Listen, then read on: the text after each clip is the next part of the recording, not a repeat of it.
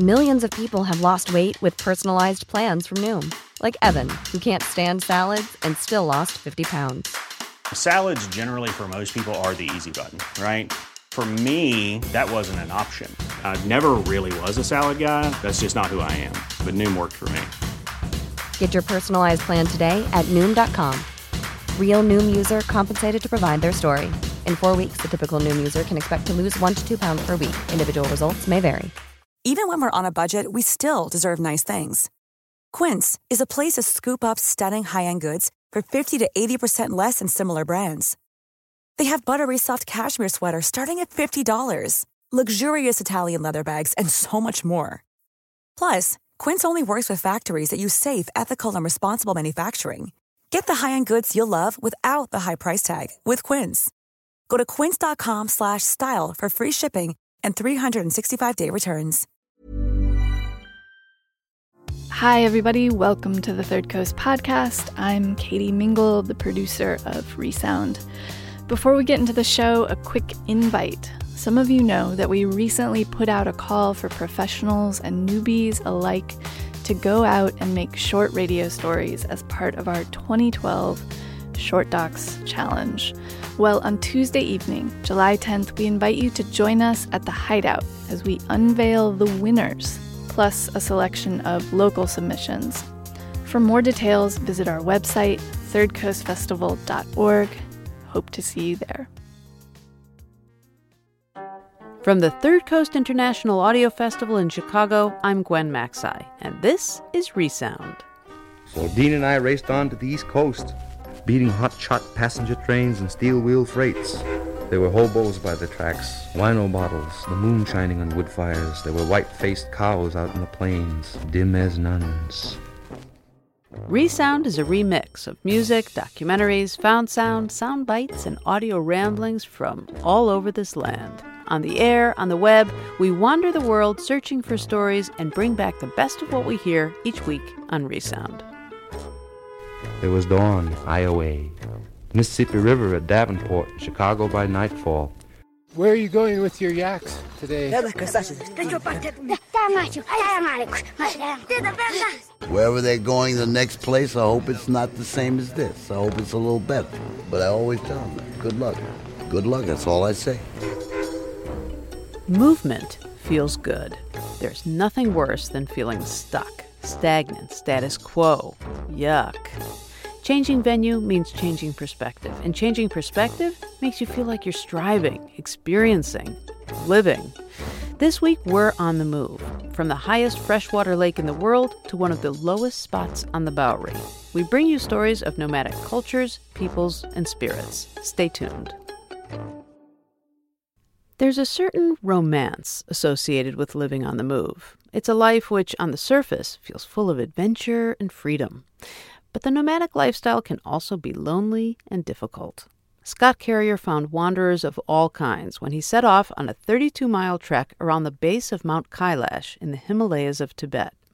To set foot on the slope of the mountain is considered a dire sin, but circumnavigating it is a holy ritual that's supposed to bring good fortune.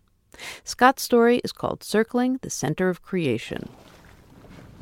At 15,000 feet above sea level, Lake Mansarovar in western Tibet is the highest freshwater lake in the world. In mid afternoon, it's exceedingly bright, and there are no trees, so the only way to escape the sun is by closing your eyes, and even then, you can still see. The name Mansarovar means consciousness lake, as Hindus believe it to be a manifestation of the mind of Brahma, the creator of the universe. The water is dark blue, black in places where wind is skimming over the surface. The sky is also dark blue, nearly black. Hindus also believe that anyone who goes swimming in this lake will have all his sins or her sins erased. But I tried it already, and I don't think it worked.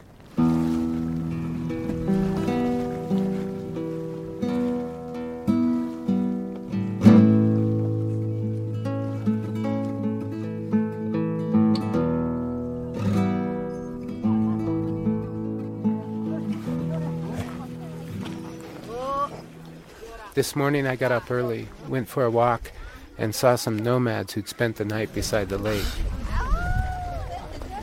They were an extended family with grandparents and babies, pilgrims from some other part of Tibet, come to walk around the sacred mountain, Mount Kailash, just 10 miles to the north. The sun had come up but was buried behind heavy clouds, and there were three inches of new snow on the hills above the lake. It was cold, and I was watching the nomads take down their canvas tents. They pulled the stakes, took out the center and corner poles, and tossed the canvas in the back of the Chinese cargo truck they were all traveling in. And then there was nothing left to pick up or put away. They had no stuff, no gear. They'd slept in their long coats or chupas on the bare ground, and their chupas were filthy with dirt and grease, as were their hands and faces. They looked like homeless people, but they've lived here for thousands of years.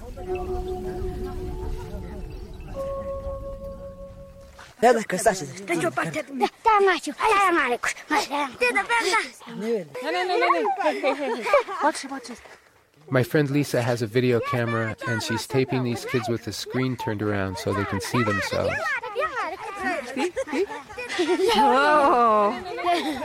We're in Darchen, the village at the southern base of Mount Kailash, where you start walking the Kora, or circuit around the mountain.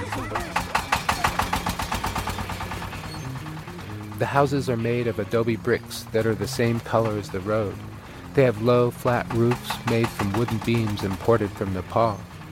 Inside, they lay sheets of linoleum over compressed dirt floors and cook on sheet metal stoves that burn chunks of dried yak dung. Motorcycles going by are all Chinese four strokes with roll bars and wind fairings and mud flaps, fake snow leopard skin seats decorated with flying tassels and painted with eternal knots, swastikas, lotus blossoms, and flames. The riders are young men with yak bone berets in their hair, wearing leopard skin cowboy hats, red vests, turquoise necklaces. They look like mock gauchos, but they're yak herders, yak boys, come to town on their ponies. In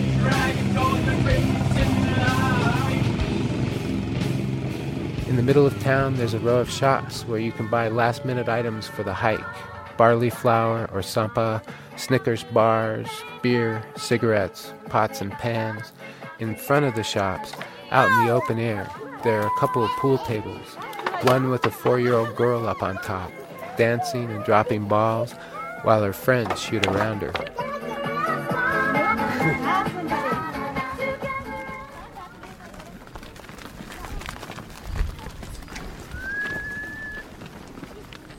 We begin the Kora, the pilgrim's path, clockwise around the mountain, falling in on the trail with some nomads, 25 yaks, and a few horses. Some of the yaks wear prayer flags and have ribbons braided into their hair. Others carry loads. One girl has a white lambskin hat shaped like a tall coffee cup and a white coat with bells on the fringes. This man has an amulet around his neck and a long knife around his waist. I ask him a question through our guide, and he looks at me like I'm a talking shoe. Where are you going with your yaks today?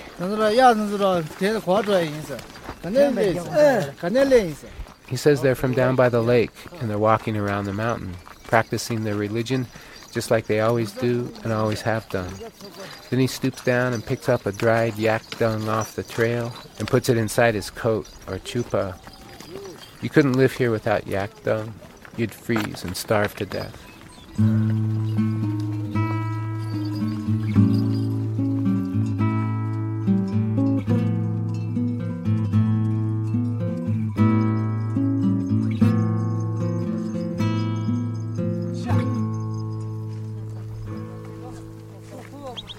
I can see the trail going up the canyon maybe two miles ahead of me, and also two miles looking back from where we came. The canyon is a half pipe, a mile wide and a half mile high. The people spread out along the trail look like little beetles, maybe 80 to 100 in all. I guess that half are foreigners from Europe, Japan, India. The other half are Tibetan nomads. So, where are you from? This man, Seon Dorji, is a nomad from Nabri, 400 miles to the east. He says he came here in the back of a cargo truck with his wife and children and grandchildren, 11 in all. Why did you want to come here? Why did you want to come to Mount Kailash? They came to purify negative karma by praying for all sentient beings under the six realms of existence. And uh, how's it going? How, are, how is your trip going so far? He says, basically, I'm 61 years old and it's pretty hard. Maybe because I have bad karma from killing so many animals in my lifetime. Do you think that your life will be different after you complete this trip? You think you will change? No, he says. This is not for this lifetime. This lifetime, I'm a poor nomad. But if I purify my karma, then maybe in the next lifetime, I won't have to be mean to animals. This is not for now, but when I die, it will help.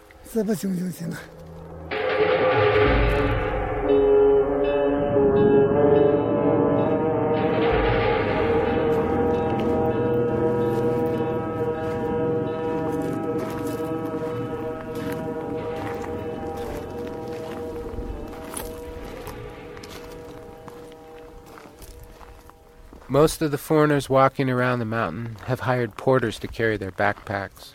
At $10 a day, it's a good deal, considering the elevation and the distance. from the cloud, you see these prayer flags here. This is a. But this man, Paul Garden from Norfolk in England, is carrying his own load, which only amounts to some food and a sweater stuffed inside a Tibetan chupa. This is his eighth time around the mountain. I, I yeah, but the, the tradition the tradition is to do it 13 times. Oh. So this is the goal. It's taking me two days each trip to get around. Uh, once I did it in one day, um, but I think once was enough. Yes, there was a bit of a Forrest Gump day. I just couldn't stop. Uh, I was full of full of adrenaline or something. It's like I can walk for for hours on end, and I'm only really present to the the silence here. You must have noticed the profound silence in this place. Um, and yeah, it's it's like walking through a dream here. I I've studied yoga in India for years. I'm kind of drawn that way anyway. So, is this like yoga? Is walking around doing Yes, the course? exactly. How is it like yoga? Well, yoga is uh, the union of the mind and body uh, in order to experience the soul. That's the true definition of the word union. You know, as you find a rhythm with the walking and the breathing and the, uh, you're sort of aware of the silence, and uh, initially you feel the energy raise from the bottom coming up, and uh, you know, for me, it's it's settled in my, uh, you know, the the so between the solar plexus and my heart chakra as I'm walking. Yes, And is that good? Is that where you want it? um, it's not a case really of what I want. You just uh, be aware of what what happens, and uh, but I'm very happy with what's going on. Yes, over the moon, as we say in England. Yes. This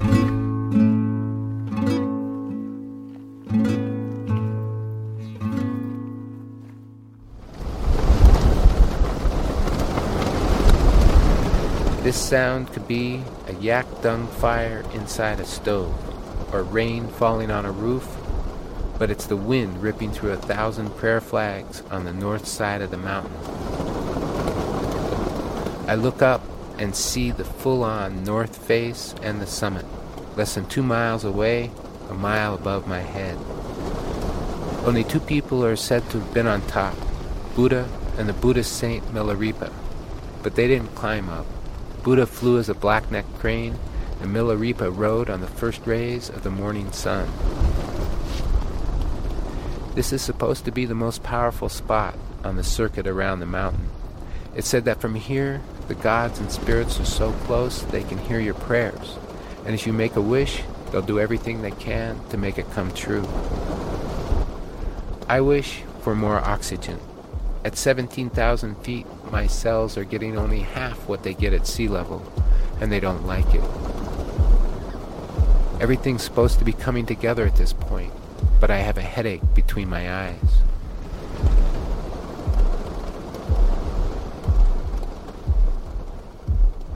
At night, we sleep or try to sleep in a two man tent below the mountain. I somehow lost our water filter, so we have less than a quart between the two of us, and I didn't eat very much for dinner, and my sleeping bag is basically a nylon sack with a little bit of down. Perfect for summer nights in the Utah desert, but it's not working at 17,000 feet. Every time I fall asleep, I dream I'm suffocating and wake up gasping for air. Then I have to struggle and concentrate on each and every breath, inhaling, exhaling until I relax and go back to sleep, only to dream I'm suffocating and wake up gasping for air. So I get up and go for a walk. The tent is covered with frost. The air bites my teeth. I look up at the sky and am immediately attacked by infinity. The Milky Way is a thick white blanket that offers absolutely no warmth. The moon coming up over the mountains to the east is only a sliver, the thinnest excuse for a moon imaginable. The stars are needles in my eyes, and the mountain is luminescent and looming against the darkness. I walk over to the stream to get some water, but the water has frozen like clear, hard muscle stretching over rocks. I feel like the mountain has its foot on my chest and is trying to kill me. Which is somehow a relief. Once I realize this, I feel much better. I walk back to the tent, eat a Snickers bar, and go to sleep.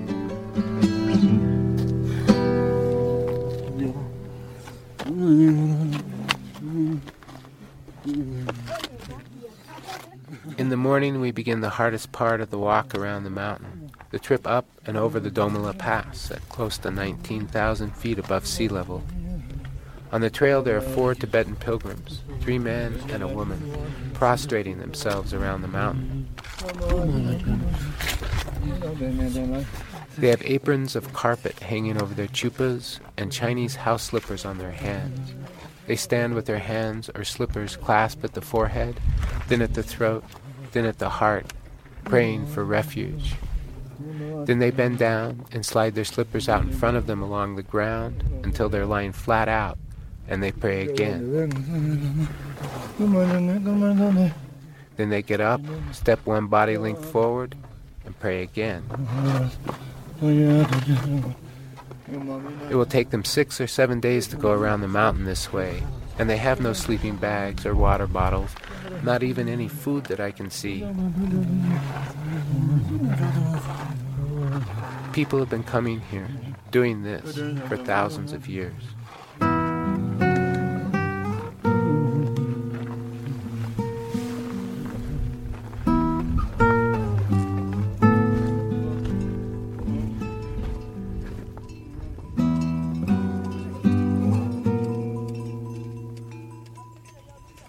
Top of Dolma La Pass is shaped like a smooth saddle, but it feels like a bone, maybe a skull cap, or maybe it just feels like death. The pass is close to 19,000 feet above sea level, a rocky and barren foreign planet. And in the distance, there are mountains after mountains after mountains, and all the space in between. The more I look, the more I disappear.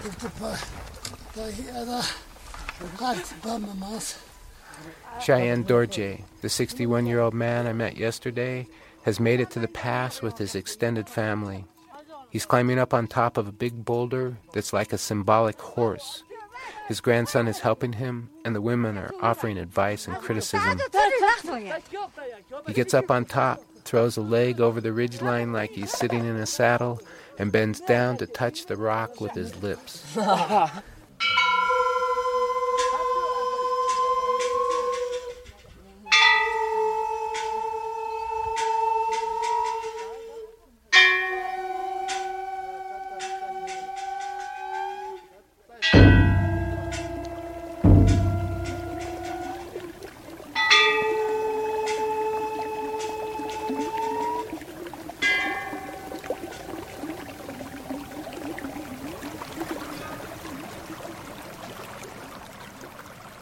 This stream comes from a glacier on the east side of the mountain.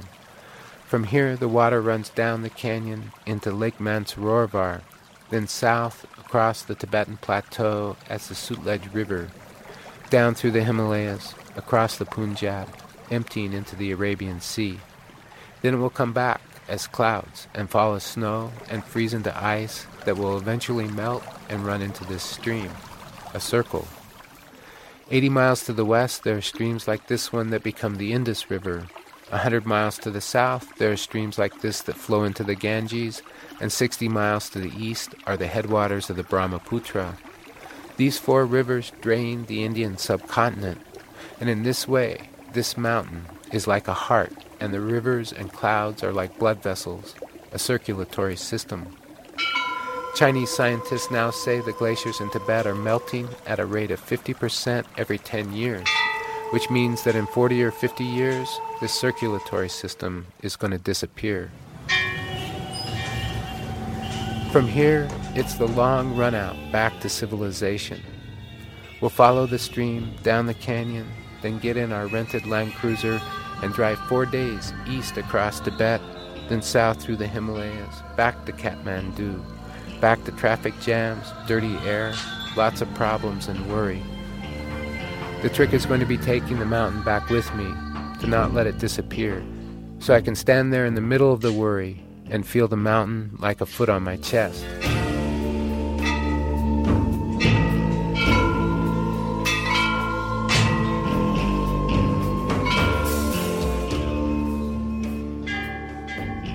Circling the Center of Creation was produced by Scott Carrier for Atlantic Public Media as part of their series Stories from the Heart of the Land.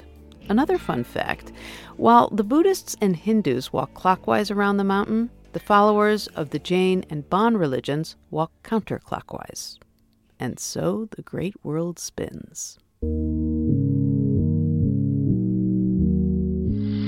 Hello, you're listening to Resound from the Third Coast Festival, and I'm Alan Hall of Falling Tree Productions. We're based in London, England, but routinely keep in touch with adventures in radio from all over the world through Third Coast. For more radio features and docs that you'll struggle to hear anywhere else, visit thirdcoastfestival.org. While you're there, subscribe to get a new radio doc delivered to your inbox twice a month. Find out about live listening events around town and learn how to support this one of a kind radio festival. Visit thirdcoastfestival.org. Thank you.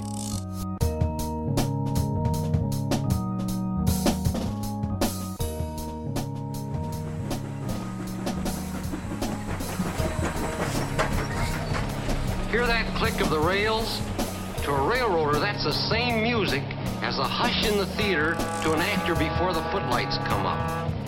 The click of the wheels on the rails gets into your blood.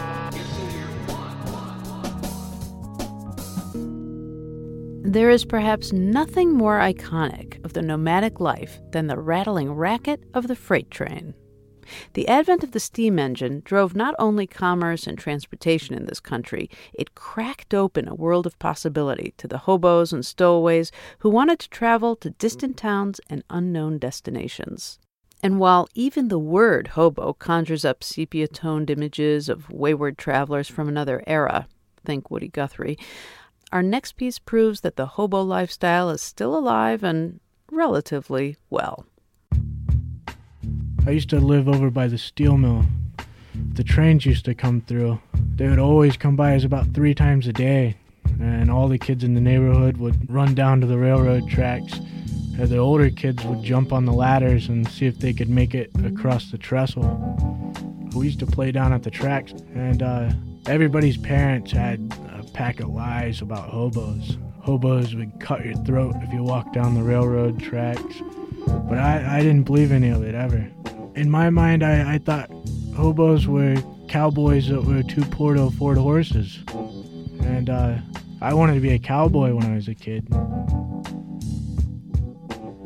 Later on, you know, I didn't think about it so much until I moved out to Baltimore to go to school out there. Then, then I started thinking about it again because I couldn't get along in that type of an environment. And uh, one day, I just got on the train and rode it. About a minute into the trip, it started going into this tunnel. It was so black inside the tunnel, I couldn't even see my hand in front of my face. It was kind of scary for my first trip. The diesel smoke started picking up real heavy. I couldn't breathe.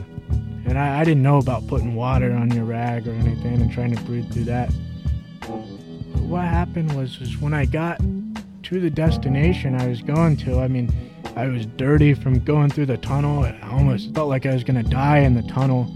I had nothing more than a sweatshirt, and this was wintertime. So I never really slept outside, and I had to sleep inside of a dumpster that night just to keep warm. Uh, paper shreds in the dumpster. At that time, it was a way out. I just wanted to go find something else, something better. I dropped out of school about three days later after I jumped that train. Told the president of the art school that I wanted to be a hobo, and I learned more in one week out on the tracks than I learned in a year in school. I didn't want to go alone it was pretty scary going alone. So I got one of my buddies, and he was real interested in it. We just knew that we were going to ride trains, go from town to town, and we were going to be hobos. So we waited at the crew change point. The train coming through was a night train, and we got on it. We got dumped off in Decatur, Illinois. Uh, so we just got out and decided well, we're going to walk to town. Uh, we, we were too stupid to just stay on the train and, and wait. We walked all day long, and it's just a big industrial town. I mean, factories everywhere. And then we, we spent about a week in that town stuck there. We got out of there and ended up in Kansas City. This Earth First activist told us where to find work. So we searched out this lady and she farms alligators outside of downtown. She's got about 27 alligators and crocodiles living inside of her house and outside. So we worked there for a couple days. In Denver, Colorado, we were in the hobo camp there. We had a couple cans of beans, me and my buddy, and that was our meal for the day. Well, I decided I was going to cook my can of beans like the hobos cooked theirs. I threw my can of beans in the fire, got my buddy to throw his in too. About five minutes later, we heard a little ticking sound. All of a sudden, it blew up like a pipe bomb. The whole campfire got blown out. We had beans all over us. These guys had beans all over them, these other two old hobos. So we got thrown out of the camp. They told us we couldn't even sleep there that night. They wanted us out.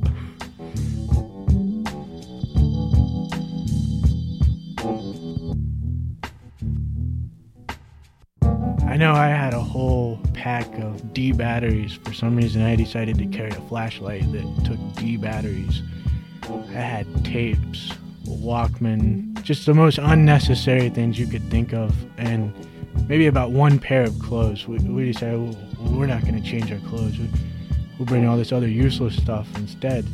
Now I carry a sleeping bag. I keep some train maps inside of that, some socks, and just some basic stuff toothbrush, and water every time I get on, I mean, I know in the back of my mind, well, I could go to jail out of it. Eh, especially since I got put on probation. That's one story. I mean, when the engineer came back and seen us, he was so mad. Tried to hit us with rocks. You know, he's questioning us up and down why we were on his train, why we want to do something that's so dirty and nasty. He told us that the sheriff was coming, and so we took off running to hide from the police. But uh, actually, they treated us real nice for some reason and let us ride in the front of the police car, gave us double portions on our meal, gave us birthday cake. I requested a Johnny Cash song. They, they wouldn't come through on that one, but uh, that was a, a good adventure. I've seen some really sad stuff happen. On that first trip in Denver, Colorado, one kid came in with another girl, and uh, they all rode in on the train. The younger kid got picked up, he was a runaway. Then the other guy, he got stabbed in the leg and then got half of his ear bit off. So we had to push him around in a shopping cart. They, they almost had to take his leg off because he got stabbed with a rusty knife. then the girl that they were with got raped by four guys in an alley. So, I mean, there's some hard stuff that happens out on the street at night.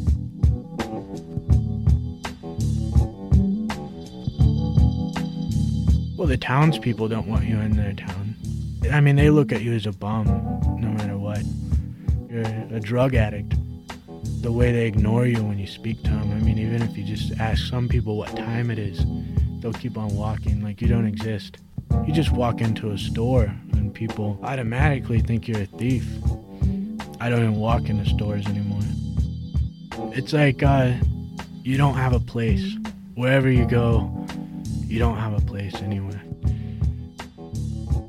The easiest way out of everything is just to jump on the train and go. And when I get to where I'm going, I'm let down. It's like I get hopes up for some town, and then once I get there, the mystery's gone, so I want to keep going again. I meet tramps, they'll tell me the same story. They just keep going and going, and it's a bad cycle to get into.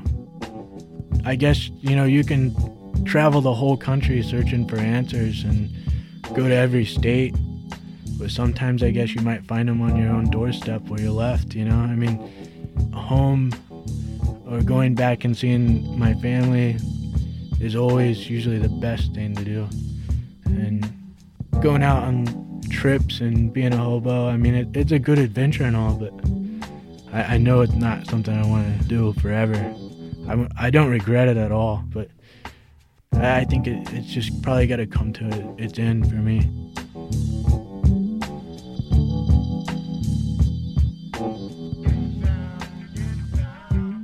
That was Hobo Confessions, produced by Ben Adair.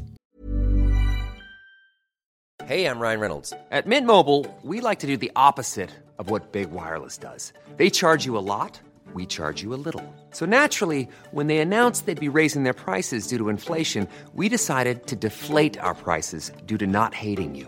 That's right. We're cutting the price of Mint Unlimited from $30 a month to just $15 a month. Give it a try at mintmobile.com slash switch. $45 upfront for three months plus taxes and fees. Promote for new customers for limited time. Unlimited more than 40 gigabytes per month. Slows. Full terms at mintmobile.com. Hey, it's Paige DeSorbo from Giggly Squad. High quality fashion without the price tag? Say hello to Quince.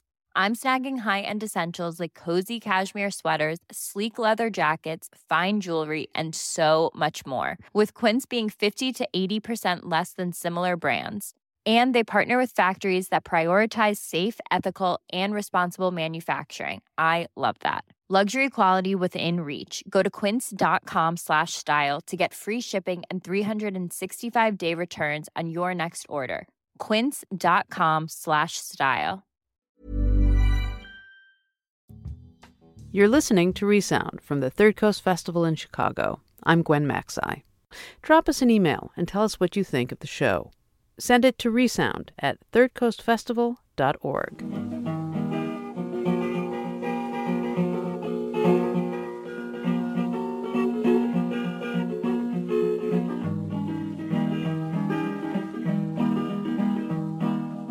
Go to sleep, you weary hobo. Let the towns drift slowly by. Listen to the steel rails humming. That's a hobo's lullaby. Even lifelong nomads sometimes have to settle down and rest for a while. For many years, New York's wayward travelers ended up in the flop houses of the Bowery. These hotels, offering a tiny space for a tiny sum, were nightly and sometimes semi permanent residences for men down on their luck.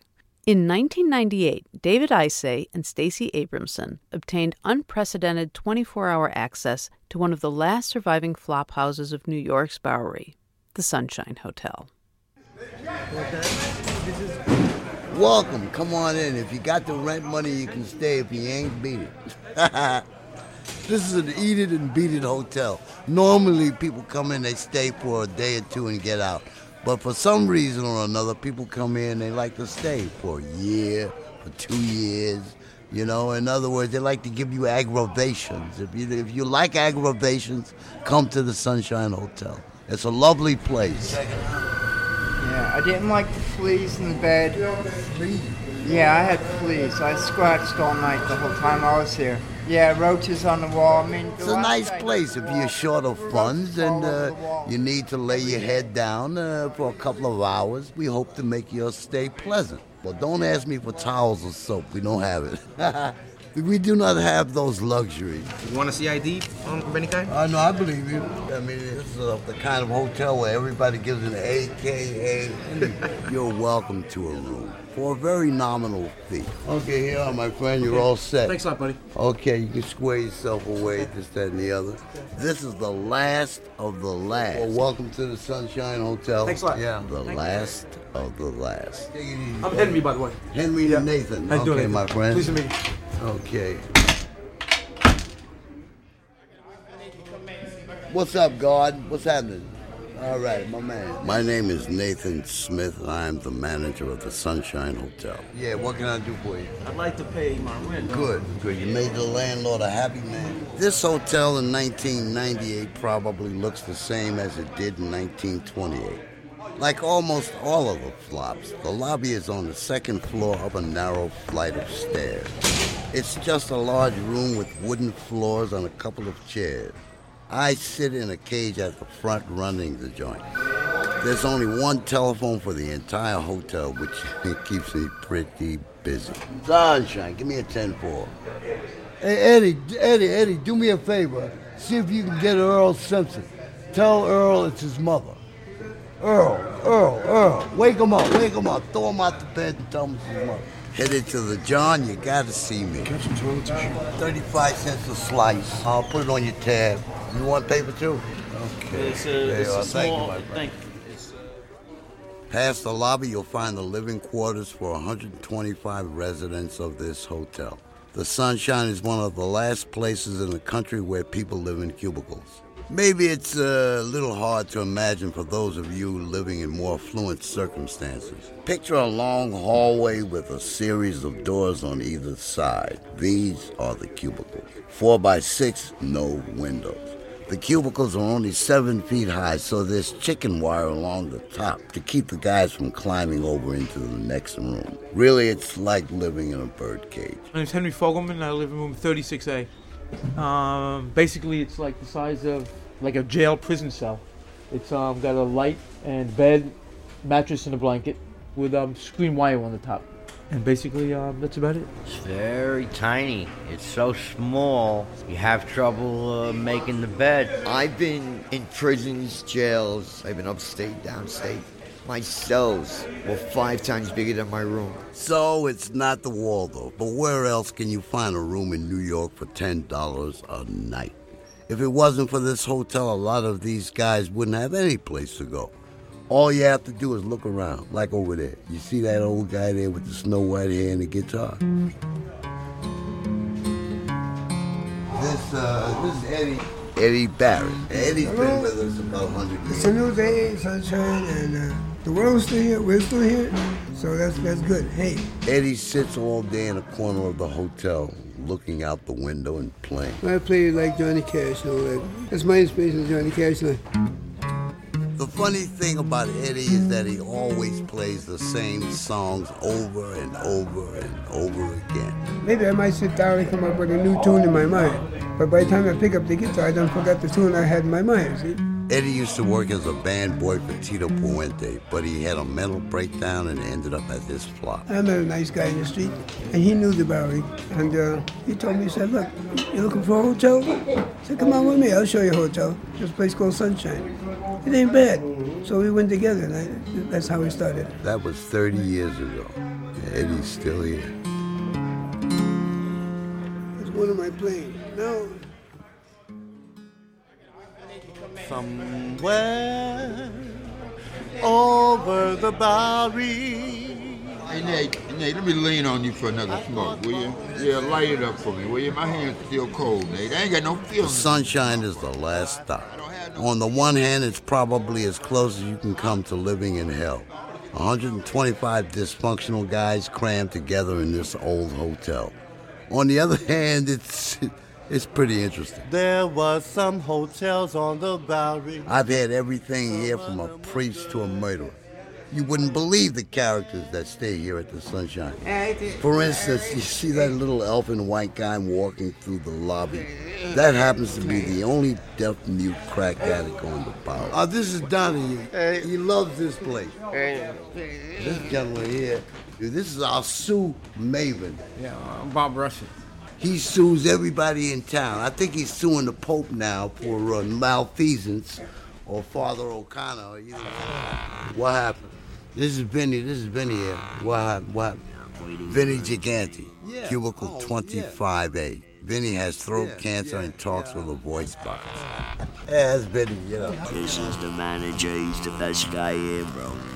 I've been here seven years. This man's like my adopted father, and he'll tell you. Vinny looks a lot like the famous mob boss Vincent the Chin Gigante. Rumor has it that the guy's his uncle, although I don't know. I came here because I was addicted to heroin. I didn't want to bother my family anymore, so I've been here since then, and I will be here until I die, probably. That chirping sound you hear is Vinny's two lovebirds. He spends all day in his cubicle taking care of. This is Pretty Boy. He's 10 years old. This is Little Bit. He's 5. He's a devil. Yes, you are. They take good care of each other. If it wasn't for these birds, I don't think I'd have made it in this place. These birds have been my life. So many people don't realize you need something, you know, to help you through everything, or you're not gonna make it. Hey, Pop. Tell me something slick, Anthony. Tell me what's He going on. Anthony Coppola, cubicle 4B.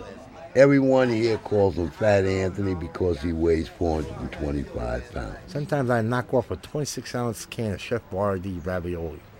That is for five people in the family. I'll be eating it cold right out of the can. That is a load of eats. That's a lot of grub there. Anthony's an orphan who came to the Bowery as a teenager about 20 years ago. When I first met Anthony, he was a normal sized person. But something about this place caused him to eat and eat and eat. Anthony's gotten so large he doesn't fit in his clothes anymore. He just walks around the hotel wrapped in a sheet and almost never leaves the building. Why should I go anywhere? I can, if I want air, I just open up the window, turn on my fan a little higher, and I got air. Excuse me. I've been trying to get Anthony to move to a hospital, but he won't go. I don't want to leave, not yet. Too much like home. Too much like home. You've been in a place for such a long time. People get to be like family. You don't want to leave. Let, let this young fella in. This is my, uh, my lunch. Little light snack. That's Bruce, the hotel's runner, delivering two bags of Chinese food to Fat Anthony. That's another part of life in these old hotels. You see, up here in the sunshine, we're totally isolated from the rest of the world, so we create our own little society. Anything you want, you can get from another tenant.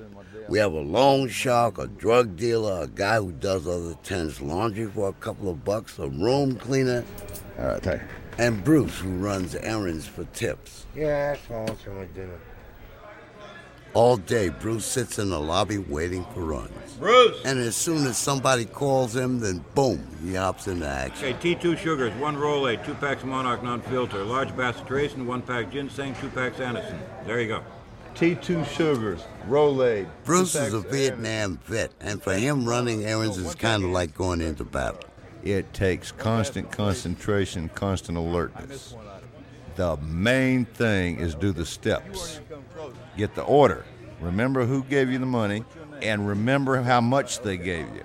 11 should cover it, right? Okay. Okay. It's a it's a work of constant steps, and most of them are mental. Tea, two sugars, one Rolade, two packs of Monarch, and walking all the time. You've got people constantly distracting you.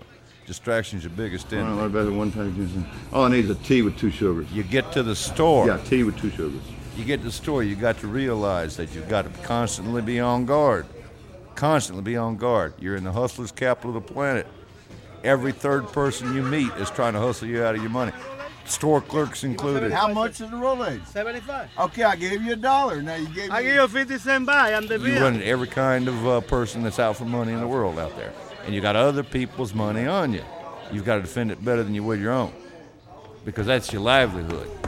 You blow it once, you could ruin your career.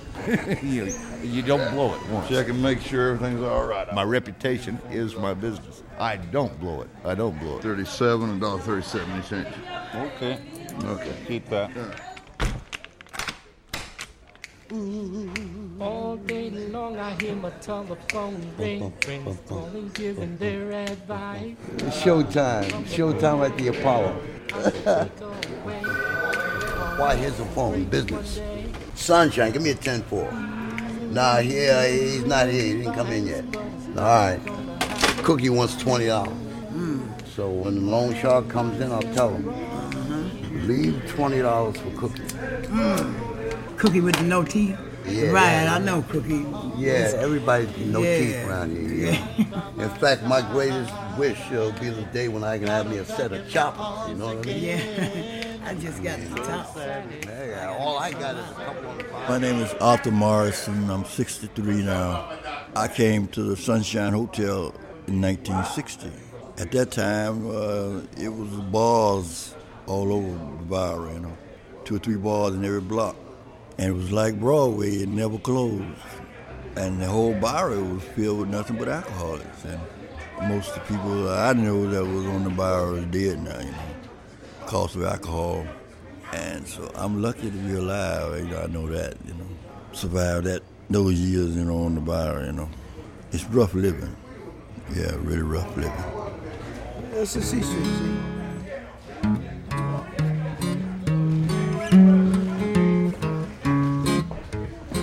Some historical facts about this joint. The Sunshine was opened in 1922 by a guy named Frank Mazzara. Cubicles were a dime a night. His son Carl took over in 1945 and ran the place until a couple of years ago when he sold it to the new owners. Now they're looking to sell. They should make this building landmark status. Yeah, Yeah, sure is, yeah. But at this place, we'd be in the street. A lot of guys Yeah. here. This is uh, the only thing we can afford. This is a the- place where wise men do not dwell. This place is the last of the Mohicans. I don't even call it the sunshine. You know what I mean? I got a I got a name for it. I call it the bumshine. You know what I mean? You know what I mean? uh-uh. Like all of the flops, the Sunshine is a men's only establishment. Some of the hotels left on the Bowery are still whites only, but I let everyone in here. All races, all ages, all kinds of stories. We all have one thing in common we're on our own. We all had homes, but for some reason we left or got thrown out. Take me, for example. I used to work in a bank until one day many years ago I was injured on the job. They fired me, and sometime later my wife left. So I came down to the Bowery, and I've been here ever since. Watch me blow, man. Hey, uh, take Kerry in the back. Yeah, uh, tie him up and take him in the back. Some of my guys in here are drug addicts or alcoholics. Some are just off Rikers Island. Others just dream too big. I'm gonna build me a summer resort. I'm gonna have I'm gonna have an artificial football field. I'm gonna have four basketball courts. I'm gonna have a round oval 440 track. Track, track, Nate, track. Hollis, don't you think that's a little over ambitious? You know? I mean, why don't you just do one thing? You gotta have direction, Nate. I'm having a summer resort, and this is what it's gonna be composed of. Like, yeah, Some of my guys here at the Sunshine are working and trying to save a buck. Some are hiding out from the law. Some are dumped here by a psychiatric hospital. Emotionally distraught people find a home in the Sunshine Hotel, and I found home inside me. White is girl color, black is boy color, blue is emotion. My name is Jeffrey Mangonis. I live at the Sunshine Hotel. I'm from a family of multi-billionaires. My mother is multi-billionaire, so my sister. And then there are those of us who end up here because we're dreamers and just don't seem to fit in anywhere else. Like my relief clerk, Vic. Vic spends his days in a corner of the hotel hunched over his daily racing form, depressed. But he wasn't always like that. In my case, I started off like uh, probably so many uh, people, maybe everyone for all I know, with, with uh, sweet dreams, you know. Vic grew up in Ohio with an alcoholic mother and an abusive father. He always felt like a misfit, so he buried himself in philosophy and poetry books, and then set off for the Bowery in 1960 to live cheaply while undertaking his metaphysical journey. I had some crazy soaring ambitions of figuring out everything, figuring out everything. I was, uh, well, well, the old uh, impossible quest for truth, you know. Uh, it's like singing from that song, What's It All About, Alfie? Who hasn't wondered what it's all about? Some fierce ambitions along those lines. I don't know, it seemed like I was making some progress. It was intoxicating. And, and uh, after a while, it seemed like it was some crazy pipe dream, as they say, you know. I figure there, there, there have been uh, a lot more substantial heavyweights than me by far through history, you know, and they didn't seem to come up with the answers, the big answers, you know. So where did I get off thinking I had a, you know, a chance with that? It seems like one of those stories better left untold. to me, it seems that way. Uh, uh, could I get an ambulance here to the Sunshine Hotel 241 Bowery? One of my tenants is very ill, and uh, Mr. Marshall, room 5B, 80 years old, senile, dumped here by his son about two months ago. Uh, he doesn't eat anything but Oreo cookies. Can't walk to the bathroom, so he goes on the floor. Here you are now. He's down to 80 pounds now and jaundice. Marshall wouldn't last another week here in his condition. I called his son last night, but uh, he doesn't care. Yeah, look at him. He's starving. Why don't you come on outside? He hasn't had Got any it? food, the whole nine yards. I mean, it happens, in a place like this. You know, they, you know, we're very popular with people being dumped, you know. Keep your hands on your lap. Don't reach out to grab anything, all right? Just lean back. Relax, okay? The ambulance crew wheels Mr. Marshall out, and Edwin, our porter, puts on a gas mask to clean up the room. You say you're gonna throw everything away? Put it in a bag, yeah, put it in a bag, yeah. The cubicle is covered with feces, flies everywhere, and smells like nothing you've ever smelled before. You see a lot of urine all over the floor. A lot of uh, those uh, milk cartons full of full of urine. It's the worst part. Cleaning up rooms like this. Uh,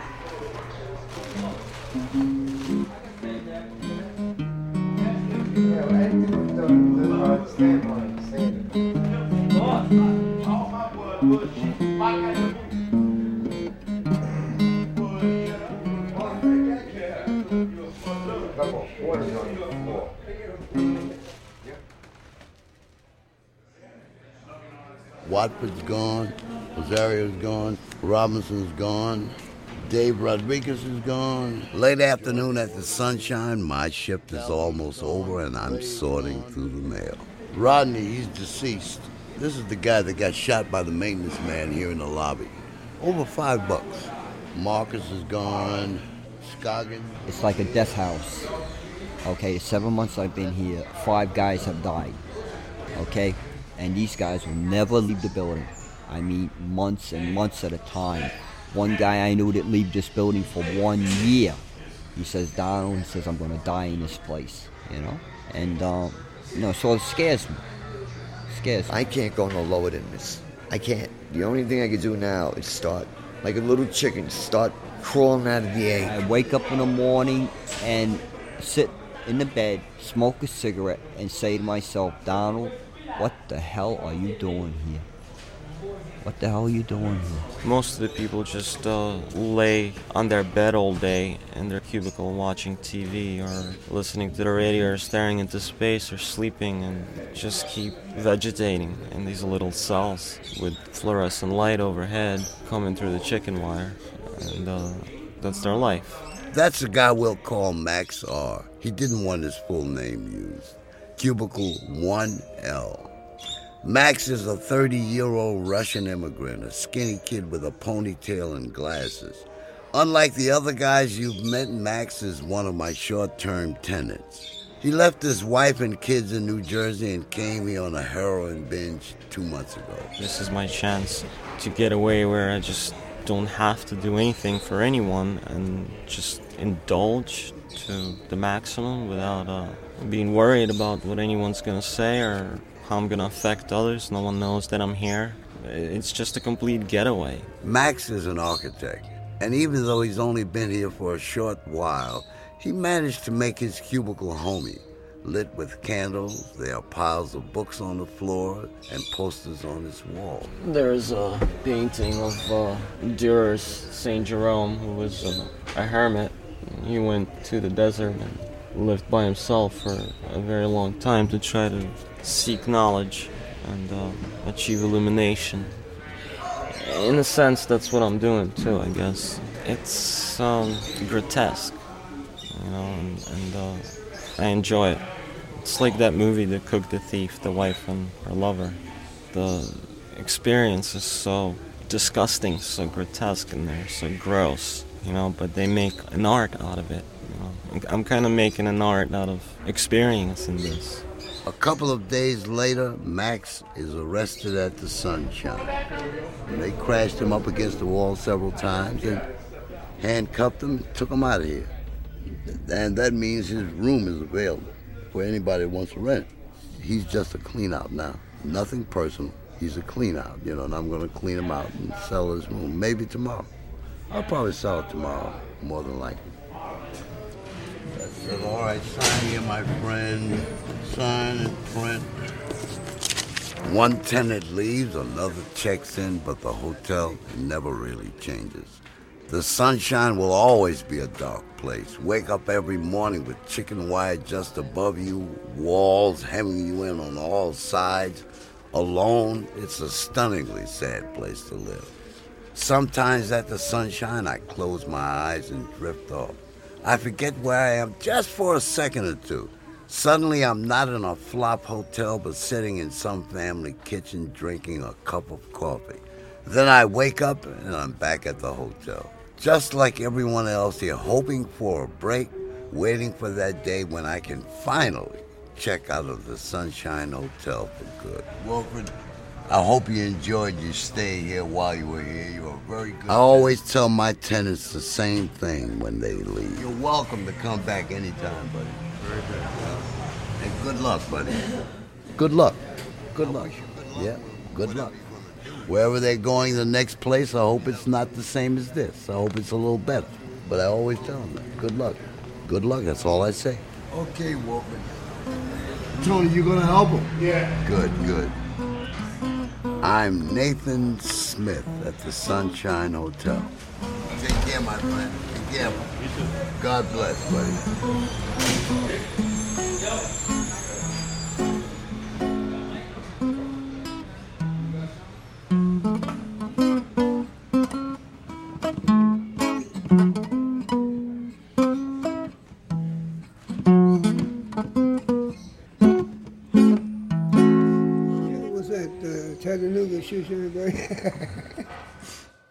That was The Sunshine Hotel, produced by Stacey Abramson and Dave Isay for Sound Portraits Productions.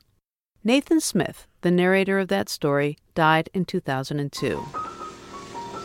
All the stories I wrote were true because I believed in what I saw. I was traveling west one time at the junction of the state line of Colorado, its arid western one, and the state line of poor Utah. I saw in the clouds huge and massed above the fiery golden desert of Evenfall, a great image of God with forefinger pointed straight at me through halos and rolls and gold folds that were like the existence of the gleaming spear in his right hand, which saith, Come on, boy, go thou across the ground. Go moan for man. Go moan. Go groan. Go groan alone. Go roll your bones alone. Go thou and be little beneath my sight. Go thou and be minute as seed in the pod. Go thou, go thou, die hence. And of this world report you well and truly. Anyway, I wrote the book because we're all gonna die.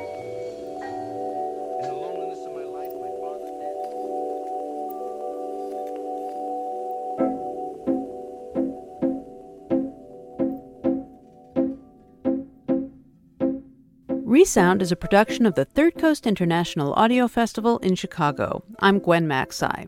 The program is produced by Katie Mingle and curated by Johanna Zorn and Julie Shapiro of the Third Coast Festival.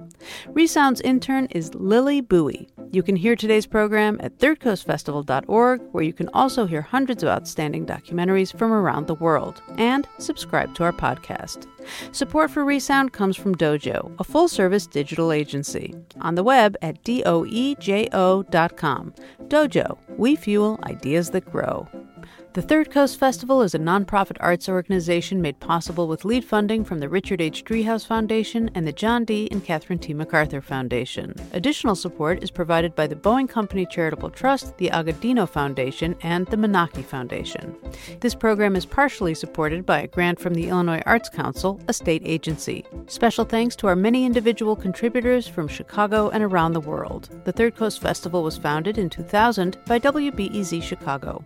If you want to contact us, we would love to hear from you. Email us at resound at thirdcoastfestival.org or find us on Facebook and Twitter. Resound returns next week with more radio that you can't hear anywhere else unless you live everywhere else.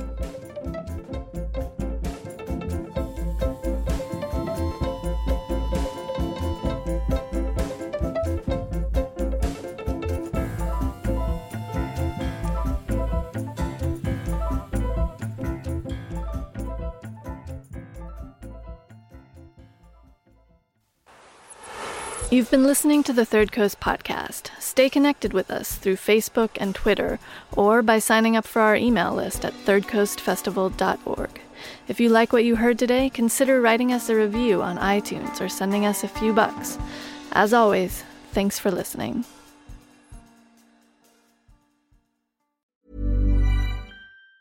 Normally, being a little extra can be a bit much, but when it comes to healthcare, it pays to be extra.